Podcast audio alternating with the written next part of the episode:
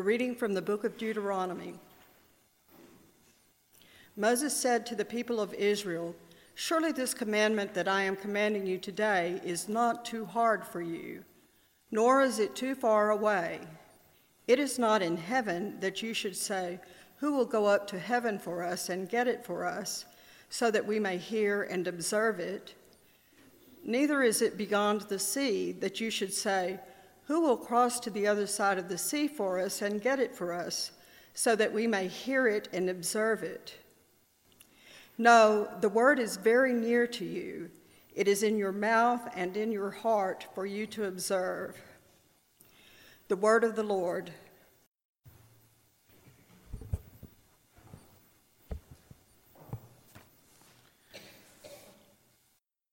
A reading from the book of Romans.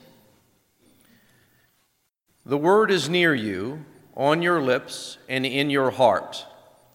That is the word of faith that we proclaim.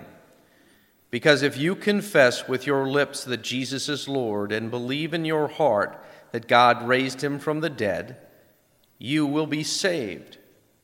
For one believes with the heart and so is justified, and one confesses with the mouth and so is saved. The scripture says, No one who believes in him will be put to shame, for there is no distinction between Jew and Greek. The same Lord is Lord of all and is generous to all who call on him. For everyone who calls on the name of the Lord shall be saved. But how are they to come on one in whom they have not believed? And how are they to believe in one of whom they have not heard? And how are they to hear without someone to proclaim him? And how are they to proclaim him unless they are sent? As it is written, how beautiful are the feet of those who bring good news! But not all have obeyed the good news. For Isaiah says, Lord, who has believed our message? So faith comes from what is heard, and what is heard comes through the word of Christ. But I ask, have they not heard? Indeed, they have, for their voice has gone out to all the earth, and their words to the end of the world. The word of the Lord.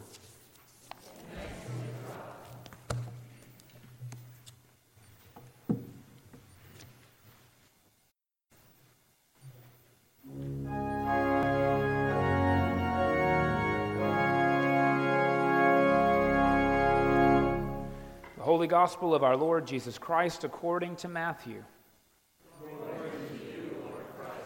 As Jesus walked by the Sea of Galilee, he saw two brothers, Simon, who is called Peter, and Andrew, his brother, casting a net into the sea, for they were fishermen. And Jesus said to them, Follow me, and I will make you fish for people. Immediately they left their nets and followed him. As he went from there, he saw two other brothers. James, son of Zebedee, and his brother John in the boat with their father Zebedee, mending their nets, and he called them. Immediately they left the boat and their father and followed him. The Gospel of the Lord.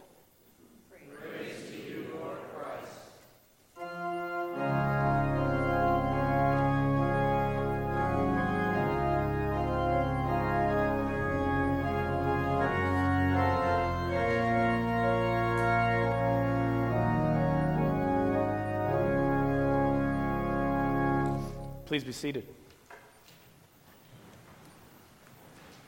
Happy Feast of St. Andrew to you all. Uh, it's maybe worth hearing a little bit about the tradition before we hear about the biblical person. Um, so, the, the story of St. Andrew is that he uh, was ultimately crucified in Greece. And um, Andrew chose, on the date of his martyrdom, to be crucified in the Persian cross. This is the older way of crucifixion. It's shaped like the letter X.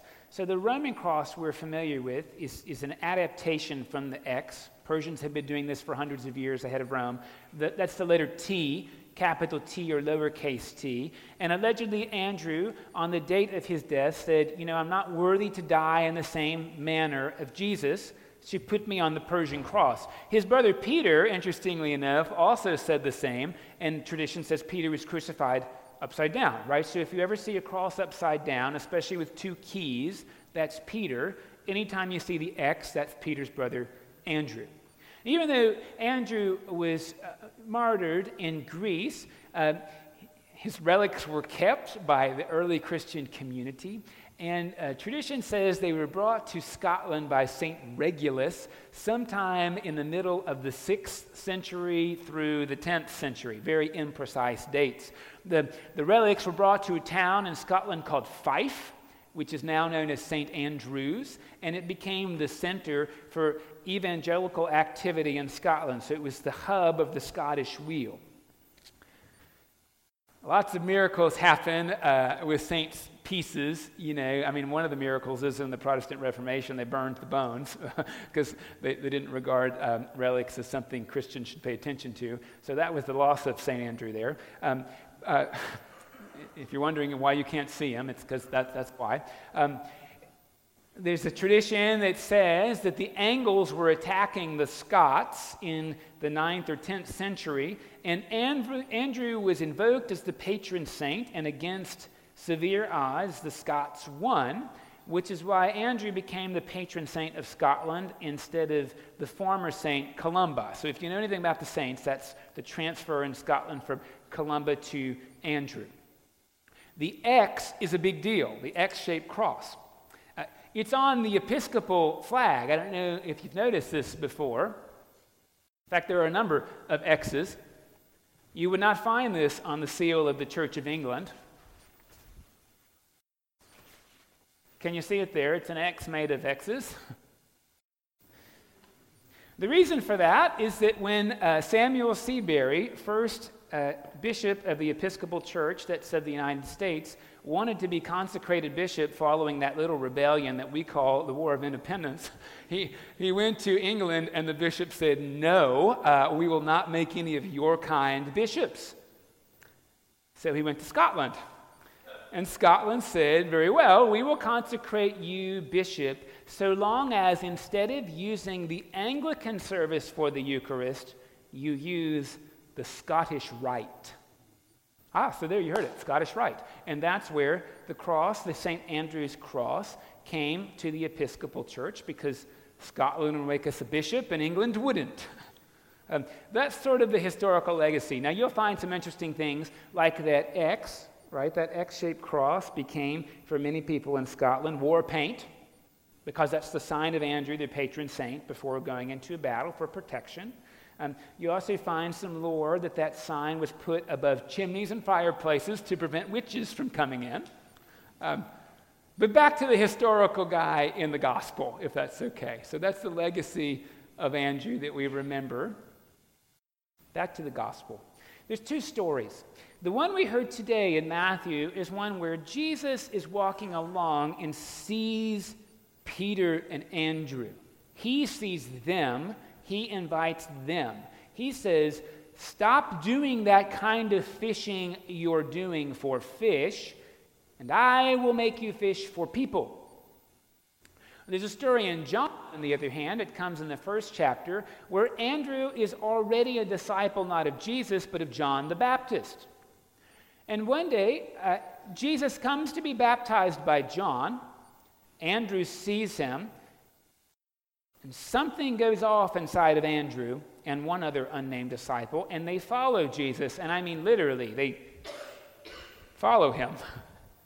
And Jesus finally turns around and says, Why are you following me? And, and, and they say this, they have this really insightful question Teacher, where are you staying?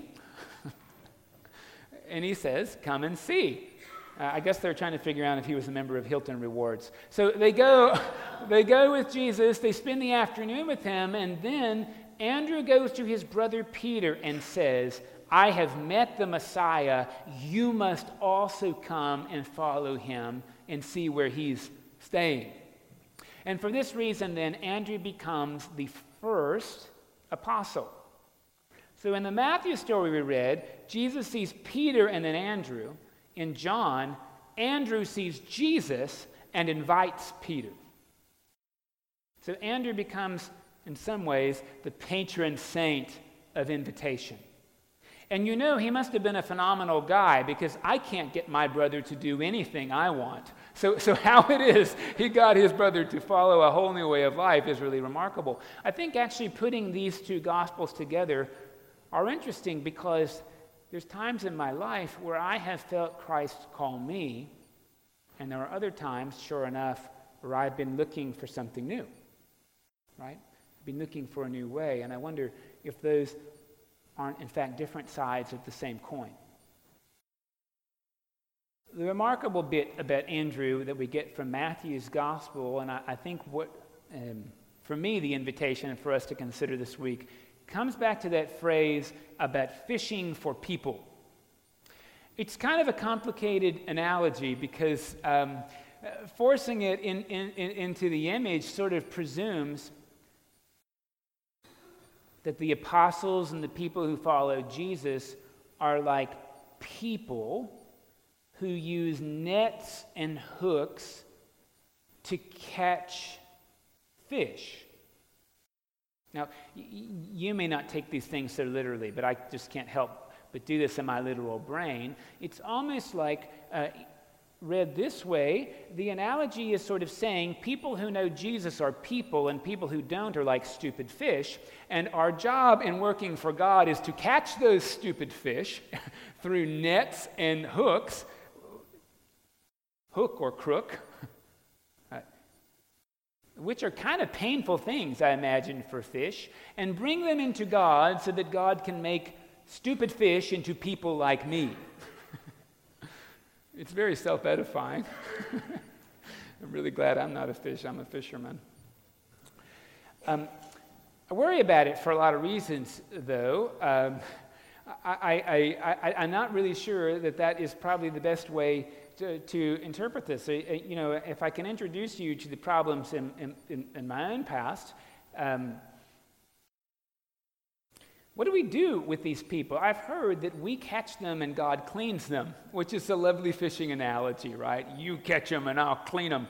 Um, again, that sort of presumes, though, that we have to be introducing people to God, and without us, they really wouldn't know anything. Well, I can tell you that I spent, and I've probably mentioned this before, two years of my high school career every Monday night doing something called Evangelism Explosion. Has anybody heard of this before? Just out of curiosity. Um, what we would do is we would go to laundromats because people can't leave their clothes. you know, once they're washing the clothes, they're worried that other people might take them or throw them away. So they really are a captive audience. I mean, people have an amazing pain threshold when they're waiting on their clothes. You could also probably do this on Black Friday while you're in line. Um, so, so we would go there and we would ask people these fundamental questions so that we could hook them for God. We would say, if you died today, do you know for sure you'd go to heaven? People would usually say, I think so, or sure, or, or maybe. And then came the second one. This is where we really set the hook. Let's pretend you did die today, like on your way home from the laundromat. Like if you've got a huge five car pileup and you all died it was important they could die then. That helped them make the decision we wanted them to make, right? Let's pretend you did die, and God said, Why should I let you into heaven? What would you say? Well, you know, I've tried to be a good person. That's the wrong answer. That's where we were ready to jump in, right? As fishermen for Jesus. Uh, we were ready to hook them for God. So the right answer is, in case you're wondering, if you're ever doing laundry and somebody asks you, are, yes, I'm going to heaven. and I've accepted Jesus as my personal Lord and Savior and asked Him to forgive me all my sins. If you'll just say those things, the people will probably go away. Now, I want to warn you if you say anything other than those things, you're there till the clothes are dry, okay? Which could be a long time. Now, I was very confident as a fisher of people that this was the right way to hook them for God. like a hook, it makes a little bit of sense because, you know, the word we used for that was evangelism, which means telling people good news. I've mentioned this before. I'm not sure it's good news to, sell, to tell somebody, you are going to hell when you die, but you don't have to. I call that mixed news. um, it initially is very bad news, it gets slightly better, but it doesn't have to get better. You see, that's why the news is mixed. Um, it presumes that people don't know God at all unless they know exactly the language that I have. Jesus Christ, personal Savior, died for my sins on the cross. They don't have that language. They don't know God at all. They're like dumb fish.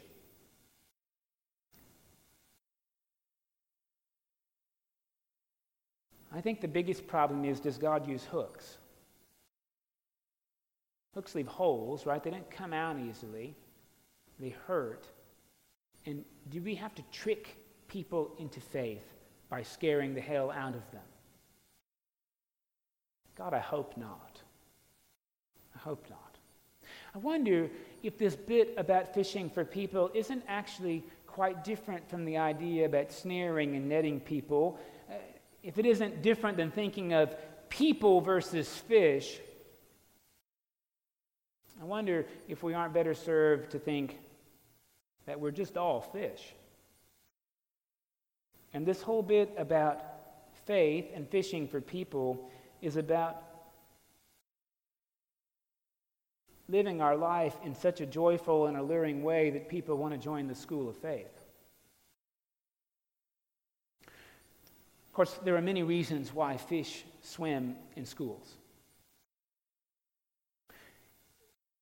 It's a pretty amazing thing to see, right? You've, you've probably seen this on Discovery or Animal Planet, that there's this body of fish that swim in synchronicity. They make millions of adjustments every few seconds, right? Because they're paying careful attention to one another. And the fish do this, of course, because there's strength in numbers. They look much bigger to natural predators in a school. They do this because it's much more hydrodynamic. It introduces um, things like drafting, Fish rotate where they are in schools. I'm actually positive this is why we say, since 1976, when we recite the Nicene Creed, we believe in one God, because a school of faith, somebody in the building hopefully does this week. I will tell you as your priest, I don't think I could say I to everything in the creed every week. There are certain weeks where my belief is weak. But we do. And on those days, you carry your priest. Hopefully, there are days where I carry you in return. And this is why we swim as a school and not as individual people. We don't live and die on our own faith. We live and die together as a school. We give rest and respite. We carry one another's burdens. This is the goal of swimming in community, I think. We don't all have to look the same or even swim the same. Sometimes we get injured, and that's exactly when the body protects us as fish. I think there's this bit about schools that we're called to really be evangelical, which is a bad word, I think, in the Episcopal Church, uh, mainly because of what it means in most other circles. It means hooking people for God and scaring the hell out of them, and you know, I do think that's a bad word. I've got holes in my spiritual life from being hooked that way, holes that continue to bleed. I mean, when I'm on an airplane and there's turbulence, I sometimes find myself thinking, I better get right with the Lord before I die, or I could go to hell. And then I have to tell myself, I'm not really sure that God works that way. You know, I have to ease myself out. I think because we've been taught that evangelism means converting to somebody into the same cognitive category that's not bringing me any joy either.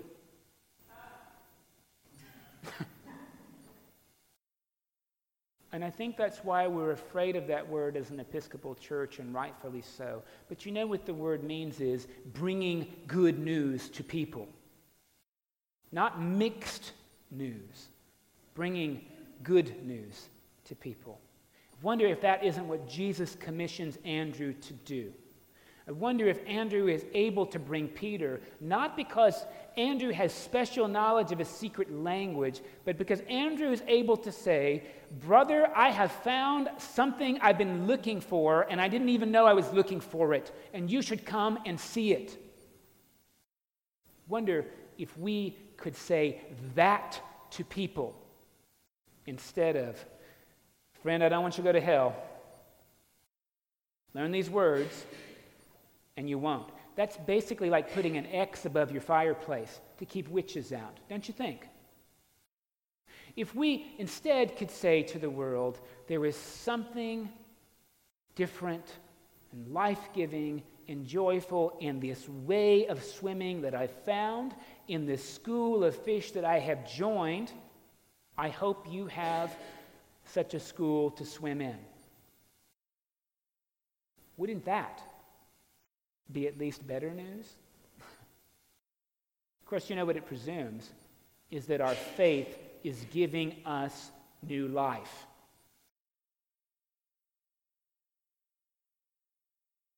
If it isn't, we probably should change schools, don't you think?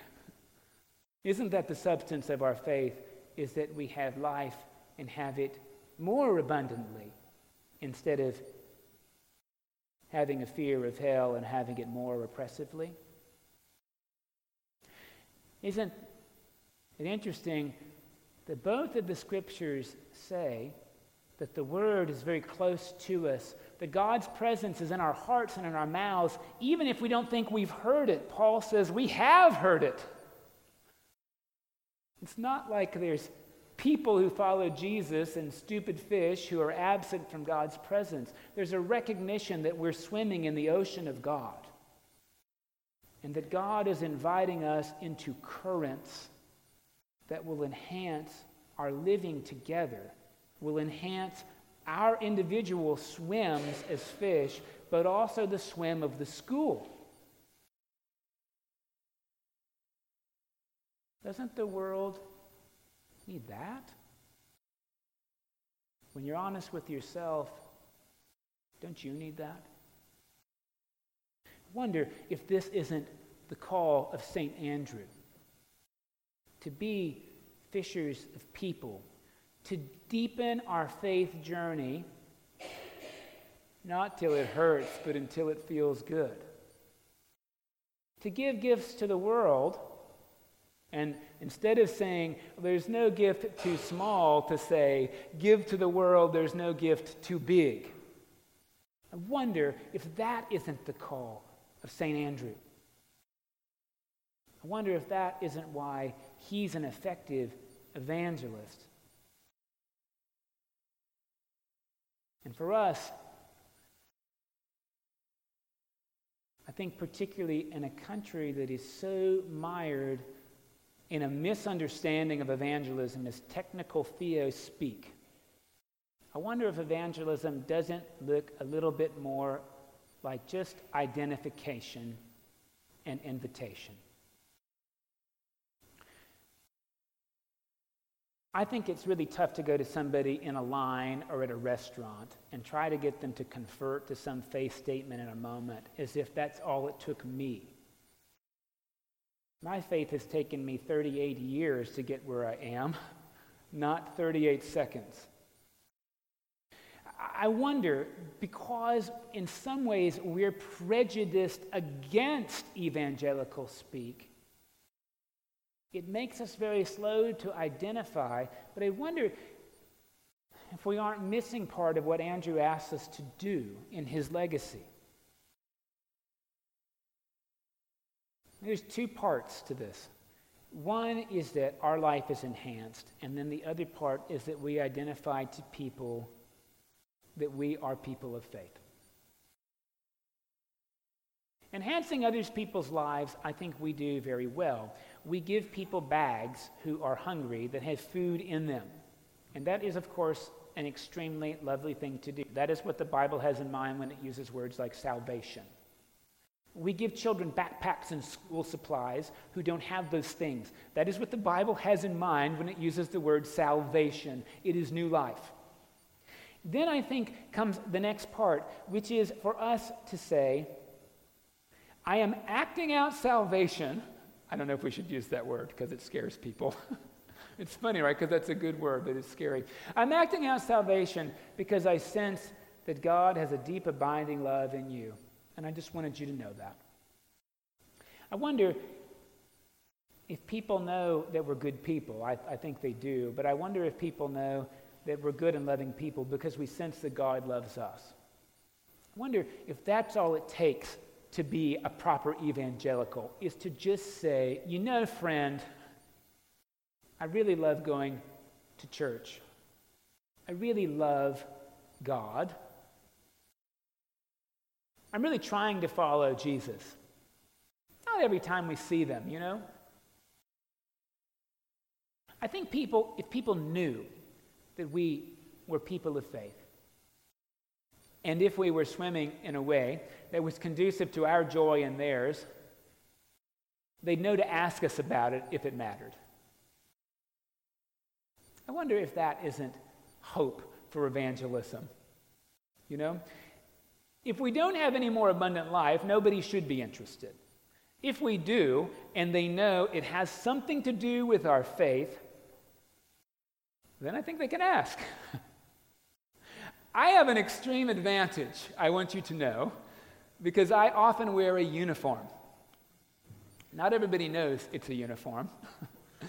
I recently got a haircut, and somebody said, Are you a lawyer? No, but I'm married to one. That was really good. There was nowhere going from that. Somebody else asked me recently, mind you, I'm wearing my black shirt with the white collar. Somebody said, What kind of work do you do? Well, I'm a, I'm a priest. Oh, you just never know with fashion these days. Uh, we've been wearing this stuff for like a thousand years. so, so, it's a little confusing. But you know, um, I, I, I get to wear that, and people, for better or worse, for themselves, they get to associate me with like church and God. So I try not to wear the collar when I'm driving, actually. Um, it snaps off, you know, it's not permanent. Um, in some ways, I have the easy way and I have the responsibility of remembering that whatever I do, for better or worse, I do represent God in church. You know, I have this outward invisible symbol of this inward reality, for better and for worse. Quite honestly, this is part of the reason much of the world does not care for the church, is because of how we have represented it as people of the collar. You don't get the collar. I mean, most of you don't get it. There's a statement falsely attributed to St. Francis that says, Preach the gospel, use words if you must, right? Francis never said that. I just want to make sure you know. Did not say that. The goal of that statement is that the way we live is set apart from a way of living that is full of death. That makes sense. That whether it's the way we greet each other or treat our waiters and waitresses, whether it's choosing empathy instead of sympathy with our friends and family members, whether it's the way we spend our resources and care for people that we don't know, whether it's the language we use to describe people in politics, there should be something different about us. Otherwise, what's the point, right? I don't mean better like I'm better than you. The scripture says there's no Jew or Greek, there's no slave or free. It's not about better. I just mean different in the sense that we're moving in God's currents. You ever swam against the current? It's tiring. Let me tell you. I've done it. no, I, I, mean literally swimming. You know, I'm a swimmer, and swimming against the current not fun, right? This is not. It's not good, right? Swimming with the current is pretty delightful. You feel fast and light and all of that. Life is good, right? Um, I think that's what God wants us to do. But I think that's only half of it because the world desperately wants to know if we are experiencing life where they can experience more life. And this is why Paul says, Blessed are the feet, beautiful are the feet of the ones who bring the good news. We don't just bring it with what we do, we invite other people to swim with us. And this is why there's that sign everywhere that we have to work hard on. The sign says the Episcopal Church welcomes you. You've seen it before? It's a lovely sign, except when you really think about it, you're mostly welcome if you do what we do. You are welcome to come here if you dress like we dress. You are welcome to come here if you genuflect when we genuflect. You are welcome to come here if you hold your hands like this when you do the Eucharist. If you do this business, yeah, your welcome's in jeopardy. I've been to those churches, let me tell you. Now, I wonder if St. Andrew's isn't not inviting us to say instead, the Episcopal Church invites you. You are invited. You are invited to swim in God's currents, and we will learn from you too. You are invited to join us as imperfect people, as we are imperfect people, as we try to swim in God's currents. We invite you to come to the table that is God's, not to the table that is the church's. Isn't that the kind of good news that the world needs? Not that they're welcome, but that they're wanted. Isn't that what Andrew asks us to do? Not just to invite, but to actually want to be with the people that often don't even want to be with themselves. I think that's when we fish for people authentically salvifically. And in that fishing is not just when they're transformed into what God has in mind, that's when we are transformed to what God has in mind. So be good fishers of people. And let's pray the substance of our faith in the words of the Nicene Creed.